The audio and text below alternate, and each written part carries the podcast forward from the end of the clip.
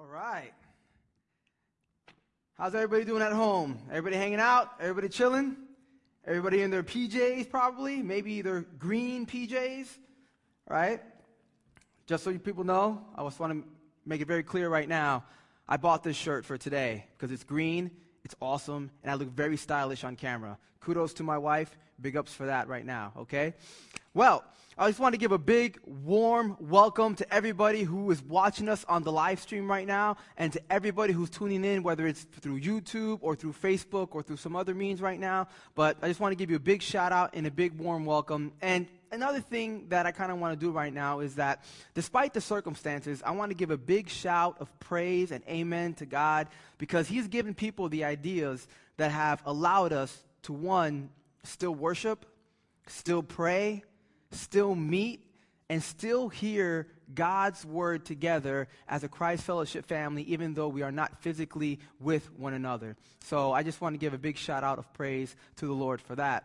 And the second thing that I think is probably the most important thing that I want to do right now is if you're home right now, sitting next to a loved one, a family member, whoever it is, whether it's in your dining room, in your living room, or in your den, or in your office, or whatever, I just want you to do two things. I want you to give them a quick high five just like that. And I want you to tell them that today is Palm Sunday, all right? Now, after you've done that, I want you to do it a second time. And this time when you do it, I want you to do it with a little more spice, a little more seasoning on it. And I want you to like, today is Palm Sunday, yo. Because today, I'm not sure if you can notice it or not, it's not the coffee that I had, it's not the Red Bull that I drank before I walked up on stage, it's not any of those things. I'm just really super excited about today because today marks one of the most historic moments in Christianity where Jesus mounts on a donkey that has never been ridden before, more on that later, and makes his triumphal entry into Jerusalem. This moment was huge. This moment was big. This was something that the people had never seen before at all. And the triumphal entry is part of something that's bigger. There's, it's, it's something that's called Passion Week. And there's three things, three major acts that happen during Passion Week. There's little things that are sprinkled in between that, but the three major things are the triumphal entry, Good Friday, and the biggest one of all, Resurrection Sunday or Easter Sunday. But today, what we're going to be talking about is the beginning, the first act, the triumphal entry. We're going to be talking about the details of that event, the people that were there, and their expectation, their idea of what they thought Jesus would do. Because you see, the people there that were around Jesus, that had surrounded him, even his disciples, they had an idea in their mind. They had an expectation. They had a plan of what Jesus was going to do the moment he entered in through the gates of Jerusalem. And I'm just going to give you a little hint, a little sprinkle of what that plan is. You see, as much as they thought that Jesus was the Messiah, they also thought that he was going to be this revolutionary political warrior that was set to free them from the captivity that Rome had over them. And if he wasn't going to win it through a political debate or through words or through a message of some sort, he was going to free them with the sword. And he was going to take the throne of Jerusalem. But little did they know that Jesus had other plans in mind. And when their plans didn't go the way that they wanted it to, when their plans didn't unfold, didn't unravel according to their expectations, a whole slew of emotions surrounded them, and a whole bunch of uncertainty and a whole bunch of doubt started creeping into the people. And we are just like them. Because when things don't go according to our plan, when things don't unfold the way that we want them to, when things don't unravel the way that we expect them to, we feel the same exact way. We have uncertainty and we have doubt. If you're anything like anyone who has ever existed, think about that. I'll say it again. If you're anything like anyone who has ever existed, you have made plans. You have. Whether you made them when you were young, whether you made them when you were a little bit older, or maybe you're making them right now in a different stage of life, the point is, is that you have made plans. And if you're somebody who's watching right now and you're saying, well, Eddie, I don't really make plans, I'm just a go with the flow with it type of person, well, guess what? You plan to be that way. So whether you're somebody who makes plans for everything, or you're a go with the flow with it type of person, or you're somebody who's kind of just in between, the point is you have made plans. And no matter how big or how small the plans may be, plans always have requirements. They do. One of the requirements is this it's time. Plans take time. They take time to think about, they take time to execute. They take time to sit down and plot all the details from A to Z of how this is going to happen in our lives. Plans also take effort and discipline because we have to sit there and make sure that we're putting forth our best ideas, the best possible things that we can put forth. It requires effort. Another thing that plans require, they require communication. Who do I have to talk to? Who has to talk to me? Who do I have to email or text or send a post to in order to get these plans off the ground or in order to get to the next step of the plan? Plans also require scheduling and delegation. Because if you don't schedule, you may be too far ahead too soon, or you may fall too far behind too late. Sometimes they require the delegation that I just mentioned. Who else needs to be involved? Who else do I need to delegate things to in order to get this plan off the ground? Plans require patience. You have to wait for the right moment to strike. Sometimes plans, believe it or not, require a whole bunch of questions and they require a whole bunch of details. I'm just going to give you a quick example. It's not a personal one by any means whatsoever. But, you know, whenever you have a dinner of like 200 guests or more, and, you know, there's centerpieces and cups and napkins with letters on them for whatever reason, and somebody is so concerned about the detail of how the parsley is supposed to be placed on top of the chicken, and it needs to be facing north to northwest, because if it doesn't, then it doesn't look right. I don't know. I'm just saying. It's not personal experience. But plans require a lot. They require a lot of investment. And the bigger the plan, the bigger the investment. And when things don't go according to plan, the way that we thought that they're supposed to turn out, man. I was watching a movie not too long ago uh, it's called Dodgeball. It's uh, one of my favorite movies. It's a really funny movie. And the character in it, his name is Vince Vaughn. Um, his, well, his actual name in the movie is called La Fleur. But, I know, right? it's called La Fleur, right? And in this character, uh, La Fleur, he's this gym owner, but he's this really lazy, lackadaisical, laid back, disheveled looking type of character. He gives you the impression that automatically he does not care, and he doesn't and his gym is being bought out literally by the gym that's across the street. So the people that are, so the gym that's across the street, they send they send to his gym a bank representative because they want him to get audited. So that way he knows that he can't afford the gym anymore and he has to give it up. Right? So the bank representative, when she arrives, she goes up to Vince Vaughn and she's like, hey, listen, I need everything. I need bank statements. I need credit card statements. I need all the transaction between your employees. I need all the transactions between the people that are in the gym. She needs the whole nine of everything. And he looks at her and he smirks and he points to a closet and he's like, all the information you need is, is over there somewhere. And when she opens up the closet, there is a mountain of paperwork that is disorganized, not in alphabetical order or anything, from the bottom of the floor to the top of the ceiling. And she turns to him and she looks at him and she says, like, really? Like, like this is really what it's all about? I have a question for you. Do you really not have any goals in life? And he looks at her and he says this I have found out that if you have goals in life, you might not reach them. But if you don't have any goals in life, you'll never be disappointed. really? And as hilarious as that scene was, there's a little bit of truth in it. When the goals, excuse me, when the goals that we have in our lives don't work out, when the plans that we make for our own lives don't work out the way that we want them to, we can get disappointed. We can get disappointed in ourselves because those plans aren't being brought to fruition. We can get disappointed in others who were part of the plan that maybe dropped the ball. Or it could be vice versa. Other people can get disappointed in us because we didn't do our part.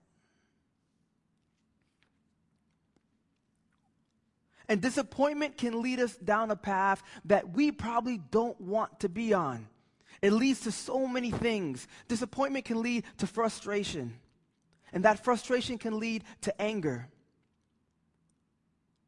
Not just maybe towards yourself, but maybe towards the other person.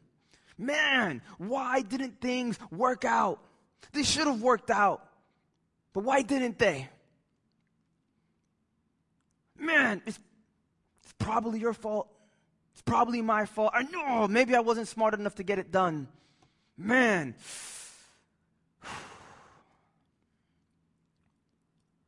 Another thing that disappointment can lead to, it can lead to insecurity. Maybe I wasn't good enough to get that done. Maybe I wasn't smart enough. Maybe I wasn't fast enough. Maybe I wasn't quick witted enough. Maybe I didn't have the finances in place. What is wrong with me? Man. Disappointment can also lead to confusion. I don't understand this. Wait a minute, hold on. I crossed all my T's. I've dotted all my I's. I made contingency plans. If this goes this way, then this is what we're going to do. If this goes this way, then this is what we're going to do. And for some odd reason, none of those things happened. Everything was looking like it was supposed to go according to plan. Why didn't it work out? Something's not right here. I don't understand any of this. And there's confusion on top of frustration, on top of anger.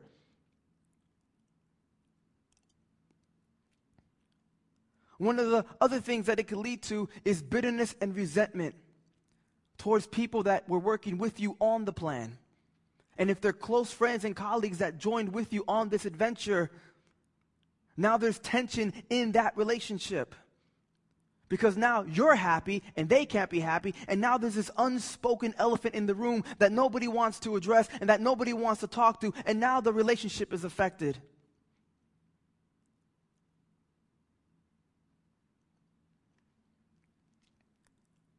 And the last thing that it could probably lead to, there's many others, but the last thing that it could lead to is depression. I put all my eggs in this one basket. There is no plan B. There is no plan B. This is it. And if I don't know what's going to happen now, then I definitely don't know what's going to happen tomorrow. And I have no idea what's going to happen in the future.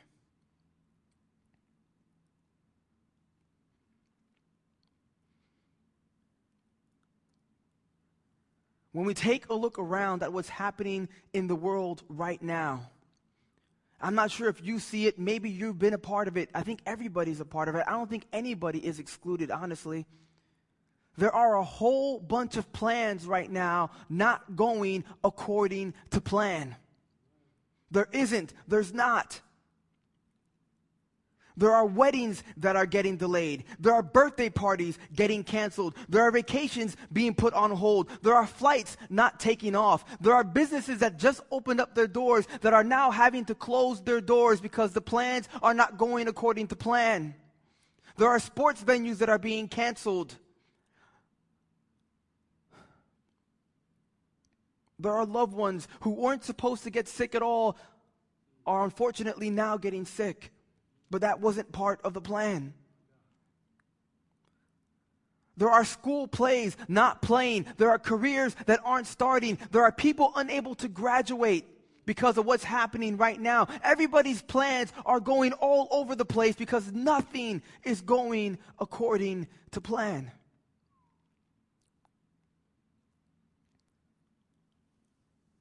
But we aren't the only ones who have experienced something not going according to their plan. We aren't. During Jesus' triumphal entry, remember, as I said in the beginning, the people had in mind one thing, but Jesus had in mind something else. And now we're going to talk about Jesus' triumphal entry. Matthew 21. We're going to spend all of our time here in Matthew 21, starting at verse 1. As they, now, I want to just give you a little bit of context of what they and who they actually were. A lot of times when we read a lot of Jesus's um, history, a lot of the things that happened to him, we think about just Jesus and the 12 disciples and maybe a little crowd, um, you know, that was there. But when they say they, I'm talking about Jesus, his disciples, and a whole bunch of other people that were there with them. Because you see, right before this event happened, right before Jesus' triumphal entry, John even quotes it a little bit. He talks about the miraculous sign. And the miraculous sign was Lazarus. Lazarus, a few weeks ago, maybe even close to a few days ago, had just been resurrected from the dead after literally being dead three days. It wasn't like he died, Jesus showed up two seconds later, boom, and now he's alive. No, Lazarus was dead, buried for three days. And Jesus came and brought him back to life. And before that, Jesus had a procession of people that would normally follow him. But after that, after bringing back Lazarus, word spread like wildfire, and everybody was following Jesus at that time. There was not one person in the region, except for the Pharisees and the Sadducees, that didn't know about what Jesus was doing and how he was operating and where he was going and where he was going to be. It's kind of like your favorite artist, like, oh, hey, listen, they just showed up here, and now you're going to tweet it, and then everybody shows up at one time. That's what happened, but it wasn't a tweet, it was like a dove. So when they say, as they approach Jerusalem, you have to picture thousands of people probably following Jesus, not just him and his disciples. So as they, continuing on with verse 1, so as they approached Jerusalem and came to Bethphage on the Mount of Olives, Jesus sent two disciples, saying to them, Go to the village ahead of you and at once you will find a donkey tied there with her colt by her. Untie them and bring them to me. If anyone says anything to you, say that the Lord needs them, and he will send them right away. Now, I just, it's not part of my notes at all. It, it's really not. I just want to just gloss over the fact that Jesus knew where a donkey would be in a town way ahead of him that's like me telling, you know, my wife, hey, listen, go down the parkway to Trenton. There's going to be a cat tied to a tree, color blue. Pick it up and bring it back home. That's, that's impossible. It, I, I wouldn't be able to do that, right? But Jesus was able to because he was Jesus. Now, the donkey, right? that wasn't in my notes, oh my gosh. Uh, now, the donkey holds a special significance. Jesus could have asked for any animal. He could have asked for a horse. He could have asked for a camel. He could have asked for a lion to ride in on into the gates of Jerusalem. But no, he asked for a donkey. And the donkey is an animal that is symbolic of peace, of humility, and of Davidic royalty. That's what the donkey represented peace, humility, and Davidic royalty. In the people's mind, they thought Jesus was coming to start something, but Jesus is coming in peace and in humility and in Davidic royalty. Had Jesus rode in on a horse, Had he rode in on a horse, it would have meant something completely different. Because riding in on a horse with a whole crowd of people behind you was a sign of war. But Jesus didn't ride in on a horse, he rode in on a donkey. He was letting the people know that he comes in peace and that he comes in humility. Now, in the book of Matthew, he puts in this little extra excerpt that kind of only seems a little bit out of place, but it's really not. In verse 4, he puts this in there. It says, This took place to fulfill what was spoken through the prophet, the prophet being Zechariah, chapter 9, verse 9, if you're curious. And that prophet, Zechariah, prophesied many, many, many generations ago. He said this Say to daughter Zion, See, your king comes to you, and gentle and riding on a donkey, and on a colt, the foal of a donkey. It's almost like, hey, listen, just so you know, this was supposed to happen. This was supposed to happen. Continuing on in verse 6. The disciples went and did as Jesus had instructed him, them. They brought the donkey and the colt and placed their cloaks on them for Jesus to sit on. Now, I want everybody to say, now, I want you to think about this. The whole crowd is there. Back then in that culture, many people knew a whole bunch of prophecies about who the Messiah was going to be, especially this one. Now, in this moment, when Jesus mounts on the donkey, I want everybody right now at home say, This moment. This moment, right now, the moment that Jesus sat down on that donkey, all the people there would have been immediately rem- reminded about the prophecy of Zechariah. They would have been immediately reminded about it. And a lot of them who were about 99.9% sure that he was the Messiah, all of a sudden are now 110% sure that he definitely is. There is no question. This is something that has never been seen before. This is something that has never been done before. And Jesus is now doing it, and he is now fulfilling the word of God right before their very eyes. These people, this crowd right now, they are a part of history. History. There was no question, absolutely none. And the people were so overjoyed. They were so excited because they realized what this means. They realized what this symbolizes. And look what they did right after that in verse 8. A very large crowd spread their cloaks on the road, while others cut branches from trees and spread them out on the road. The cloaks being spread out on the road was a symbol of royalty. Not only are you the Messiah, but you are the king. And the donkey that you are riding on right now is so, excuse me, and the donkey that you are riding on right now is holy because you are holy, and we don't want that donkey to step on the regular dirt. So we're going to put our cloaks down so the hooves of that donkey don't touch the dirt, they touch our cloak. And they did it all the way down, laying down cloaks, laying down cloaks, laying down cloaks, laying down palm branches, laying down palm branches, waving palm branches, all the way from the Mount of Olives to the gates of Jerusalem.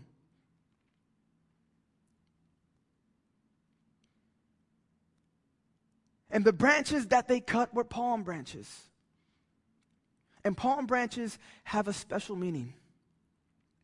Back in that day, back in that culture, back in that time, when Israel went to war and they had victory and they won, palm branches would be waved as a sign of victory. Palm branches would be waved. During the parade procession, as they were all coming back from war, palm branches would be waved and palm branches would be tossed at the feet of the people who were coming in. It was a sign of victory. By the crowd waving their palm branches in the air and placing them on the road that Jesus was traveling on, they were proclaiming Jesus' victory ahead of time. Excuse me. Ahead of time. He hadn't even done anything yet except for mount on top of a donkey. And remember, their plans, their ideas, their expectation of what he was going to do, they were waving victory for that already. And he hadn't even done anything there yet. And Jesus would give them victory, but not the victory that they had in mind. Continuing on, the crowds that went ahead of him and those that followed, they shouted, Hosanna to the Son of David. Blessed is he who comes in the name of the Lord. Hosanna in the highest heaven. They were screaming this. They were shouting this. The people that were ahead laying palm branches and cloaks were saying it in front of him. The people behind him were also shouting, Hosanna, Hosanna, and screaming it and yelling it for a whole world to hear.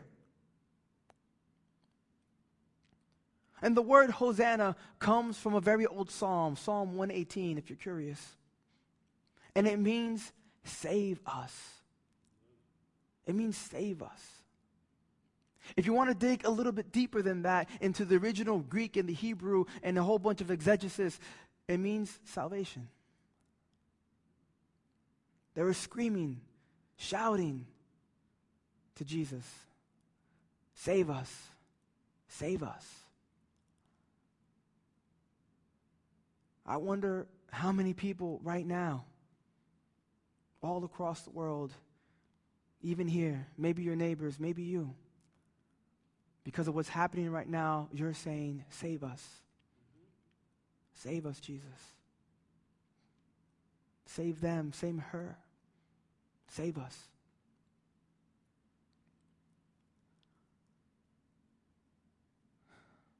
They were shouting it, they were screaming it. They made such a noise, such a noise, that in verse 10, look what happens. When Jesus entered Jerusalem, the whole city was stirred. The whole city, everybody, say in your house right now with the person sitting next to you, the whole city was stirred. The whole city. And I wonder, I wonder, when was the last time that we were so loud and so boisterous and so expressive about Jesus that the whole city was stirred When Jesus entered Jerusalem, the whole city was stirred, and the people asked, Who is this? And the crowds answered, This is Jesus, the prophet from Nazareth in Galilee. And I can just imagine the people right now. Jesus is in the gates. He's in Jerusalem. He is on the donkey. Everybody realizes the prophecy. Everybody realizes what they've just seen. And they're sitting there and they're screaming Hosanna and yelling and waving palm branches in victory in the middle of Jerusalem. And everybody is wondering, who's this? Who's this person? And they tell them. And then they're waving branches and screaming. And then all of a sudden, I'm wondering if the people that are there are like this. Okay. He's in Jerusalem now. What is he? What is Jesus going to do now? What is, what is Jesus' next move? Right after he dismounts that donkey, what, what is he going to do? Is he going to engage into a political debate with some of the Roman people that are here? Is he going to, is he going to try and find the throne room? Is he going to overthrow Rome right now at this very moment? What is he going to do? What is Jesus' next move? Thankfully, we don't have to wait that long. In verse 12, it tells us what Jesus' next move is. Jesus entered the temple courts and drove out all who were buying and selling there. He overturned the tables of money changers and the benches of those selling doves. It is written, he said to them, My house will be called a house of prayer, but you are making it a den of robbers. In other words, this is not what this is supposed to be. This is not what this was supposed to be. And after the dust settles and this whole event is over, Jesus gets to work. In verse 14, the blind and the lame came to him at the temple, and he healed them. The blind and the lame came to him at the temple, and he healed them. While he was healing them, Shouts of Hosanna, as the scriptures say, can be heard in the background by children running around and screaming and yelling and shouting, Hosanna, Hosanna to Jesus. And then Jesus does something unprecedented. He does something that nobody would expect. He does something that is kind of out of character, out of their idea, out of what they expected him to do. He gets up and he leaves. He leaves the city and he spends the night in Bethany. Jesus, wait, Jesus, where, where are you going? The, the throne room is this way. Do, do you not know where, do you not know where it's at? It's, it's over here. No, oh, you're not, that, that's the gate to Bethany. That, yeah, you go out through, the, that's, that's Bethany. No, but the throne room, you're, you're not going that way? You're not, not, okay, all right. To, what? You, tomorrow? You, you'll see us tomorrow? Okay. Okay, yo, ask about Rome. Oh, yeah, hey, Jesus, I'm not sure if you noticed this or not, but the Romans, yeah, they're, they're still here. Are you going to do anything about, no, wait, what? Huh? T- t- tomorrow. We'll see him tomorrow. He'll be here tomorrow. We'll talk. We'll chill. He'll probably do it then, right? Yeah. He'll, he'll do it then? Yeah, right? Tomorrow? Yeah. Yeah. He'll probably do Yeah, tomorrow. He'll do it tomorrow.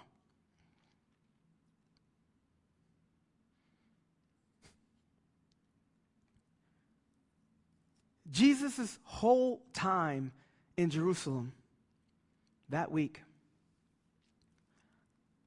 is spent teaching prophesying, telling parables, and spending time with his disciples. Not once does he ever head to the throne room. Not once does he ever get into a political debate with Romans.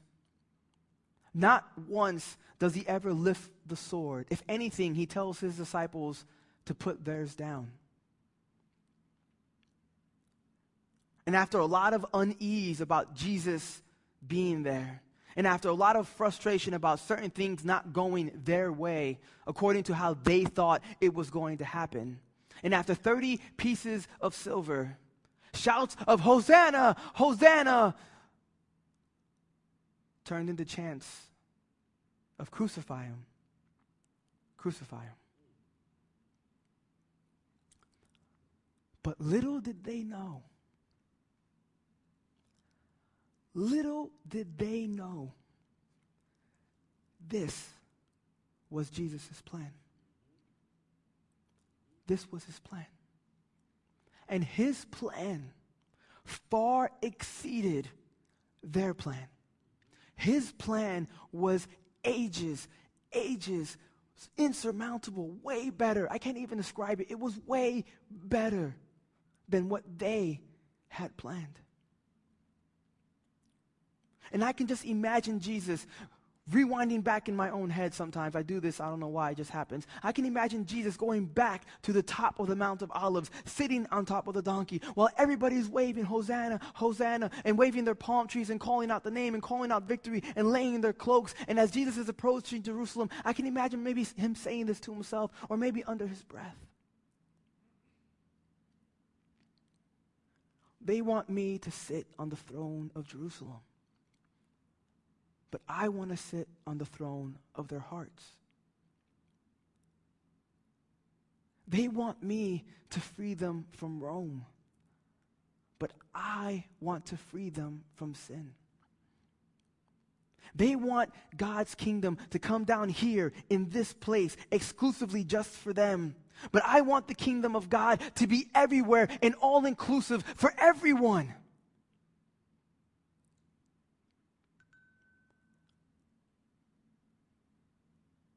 They don't understand it. Not yet. But they will. And I'm here to tell you something right now. I know things may look grim. I know some things in your life haven't gone according to your plan. I know that because of the things that are happening outside and all over the world, some of you had have a change of plan. Certain things may not be going your way. But I'm here to tell you right now that Jesus has a better plan. There's something better that he has planned for your life currently than what's happening out there right now. Jesus' plans, your plans are good. Don't get me wrong, they're not bad plans, but his plans are better. They're way better. And I don't know about you, but right now, when I take a look at what's happening, I see things differently. I'm not sure if you do, but sometimes I do.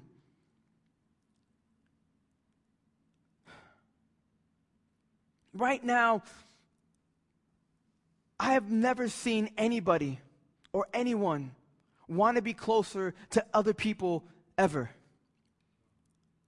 The relationship level back then, there was so much disconnection back then that the relationships were down here. But now, for some odd reason, everybody wants to hang around with each other because they can't. There's social distancing in place. Six feet. You can't hang out with me. You can't give me a high five. You can't give me a hug. I've never seen people want to give high fives and hugs more than I've ever seen in my entire life. It's almost as if the relationship level has been elevated above all other things. It's almost as if Jesus is giving importance back to relationships. It's almost as if he's showing us that, listen, social media is okay, Instagram is great, TikTok is fine, all those things are good, but listen, nothing beats a real high five. Nothing beats a real hug. Nothing beats us really hanging out with each other. Nothing can beat that. Some other things that may be happening right now that I'm not sure if you noticed, but maybe I've noticed them, maybe you have it, but I just want to put it out there. Families are spending more time together. Families are spending more time together. Bucket list items are getting checked off. Books that were not supposed to get written are now being written. House projects that have been put on hold are now getting that check mark. Songs, new songs are now being created, which otherwise, under any other circumstances, would have never been made. Paintings are being painted. Families are taking walks around the block and they're enjoying each other's company. Relationships and bonds between father and son, son and father, mother and daughter, daughter and mother, vice versa, husband and wife, all of those bonds, the opportunity is there to spend more time and to strengthen that relationship. There's more time to spend with God. There's more time to be in prayer. There's more time to be in worship. There's more time. And I know it may not be going according to your plan. But I can't help but have the feeling that God's plans are better. There are a whole bunch of things that are happening right now that are allowing people to have a second chance especially in the realm of marriage. There are some marriages that were supposed to end, but they can't now because courthouses are closed. Maybe that's God telling you, hey, this can work out. If you put faith and if you put trust in me, this can work out.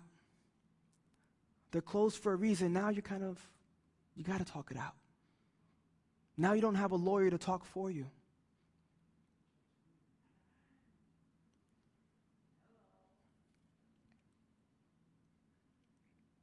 There's more time.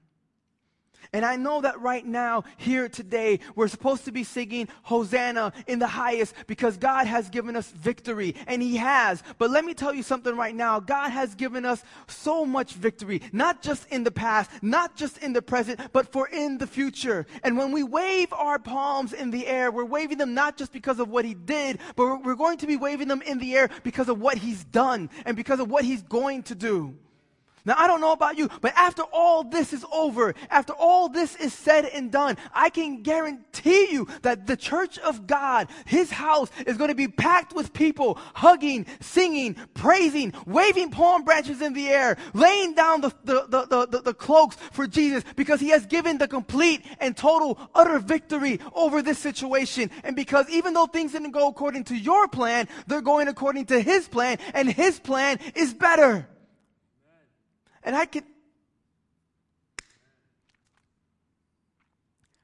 I'm telling you right now, when that day comes, because it will, when that day comes, it's going to be a great day. It's going to be glorious. It's going to be amazing. So much praise is going to be shouted. The walls are going to rattle. The foundation of the world is going to shake in a way that has never been shook before.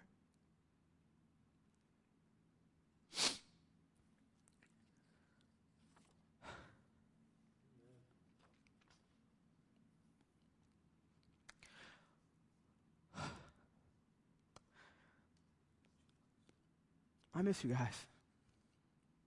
From the bottom of my heart, I do. I miss every single one of you.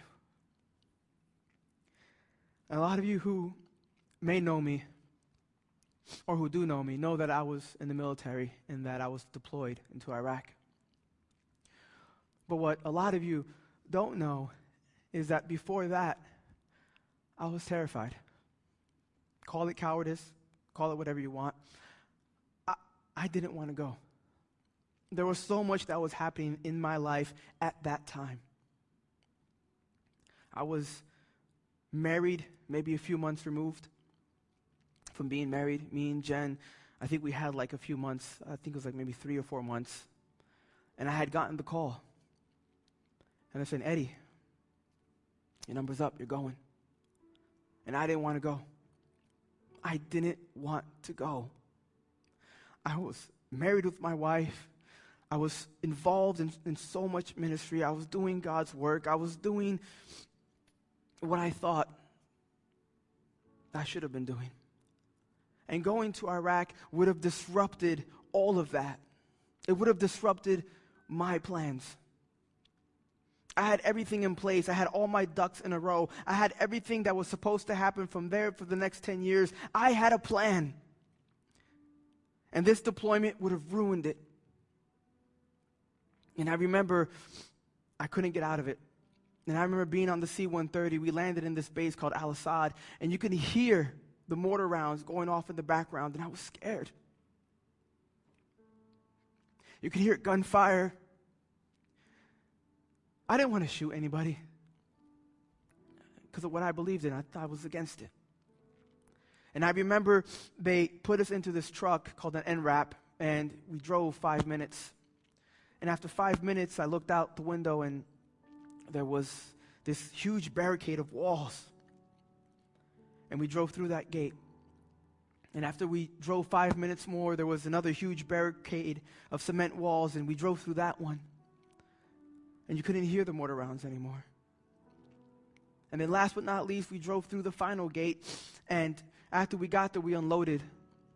And I was pulled to the side by one of my commanders, and he said, Hey, Eddie, just so you know, you're not going to be working with them. We need you in the office with radio communication and data entry and all this other stuff.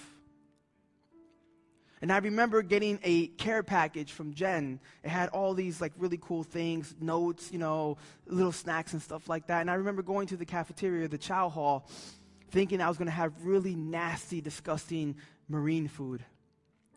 But when I walked in, there was steak, there was shrimp, there was lobster, Burger King. They had an espresso machine, there was ice cream. I stopped getting care packages after that, actually, because I told Jen about it. I was there for maybe a whole year, I think. And not once did I ever have to pick up my gun. Not once did I go outside the wire. Not once did I ever have to engage the enemy.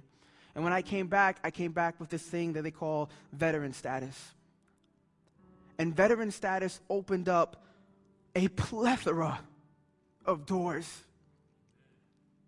It opened up a plethora of doors that I would not have been able to open up on my own. No possible way at all. Not even close. I couldn't have done it. But because those doors were opened up, because of God's plan, I am where I am today because of that. Because even though my plans were good, my plans were okay. I had all my ducks in a row. Everything seemed to work out perfectly. But God's plans were better. Way better. Way better. And right now, at this moment, I know things may not be going according to your plan. But I'm challenging you right now to have some faith, to put some trust to have some belief in knowing that just like the people back then, 2,000 years ago during Jesus' triumphal entry, just like they had a certain idea of what they thought Jesus was going to do, but it turned out to not be theirs, it turned out to be His, and His was better. I'm challenging you right now to believe and trust and have some faith that God's plans for you right now in your circumstances are better. Because at the end of all this, you're going to look back and smile and say, Yeah, yeah, they were. Jesus, we thank you so much for today, God. We thank you so much for what you did 2,000 years ago, my God, during the triumphal entry, my God. We thank you, my Lord, for not going according to their expectations, my God, for not going according to their ideas, my Lord, for not going according to their plan, my God, but for executing your plan, my Lord. And I pray right now over everybody who is watching, my God, and everybody that is here, and everybody who will listen to this message, my God. I pray over them, my God, that they would receive you, my God, that they would trust in you, my God, that they would believe in what it is that you have planned for their life, my God. And if they look at the current circumstances right now, that they would even smirk and smile a little bit, my Lord, because they would know that you have better plans, my God. That your plans are better, my Lord. So I pray that over every single person here, my Lord that they would receive that, that they would trust in that, and that they would follow what it is that you have planned for their life, my God. That there would be no resistance, my God. That there would be no doubt, my God. That there would be no insecurity, my God. That you would strengthen them, my Lord, in their faith. That you would strengthen them in their security, my God. That you would strengthen them in their confidence right now, my Lord, in what it is that you have planned for their lives, my Lord. And if you're somebody who has never known Jesus, you can take that step. You can take that step to choose to believe in Him and who He is and who the Word of God says He is. And then choose to trust in His plans. We love you. We thank you, Jesus. In Jesus' name, we all pray. Amen. Thank you. God bless. And I'll see you soon. I guarantee it.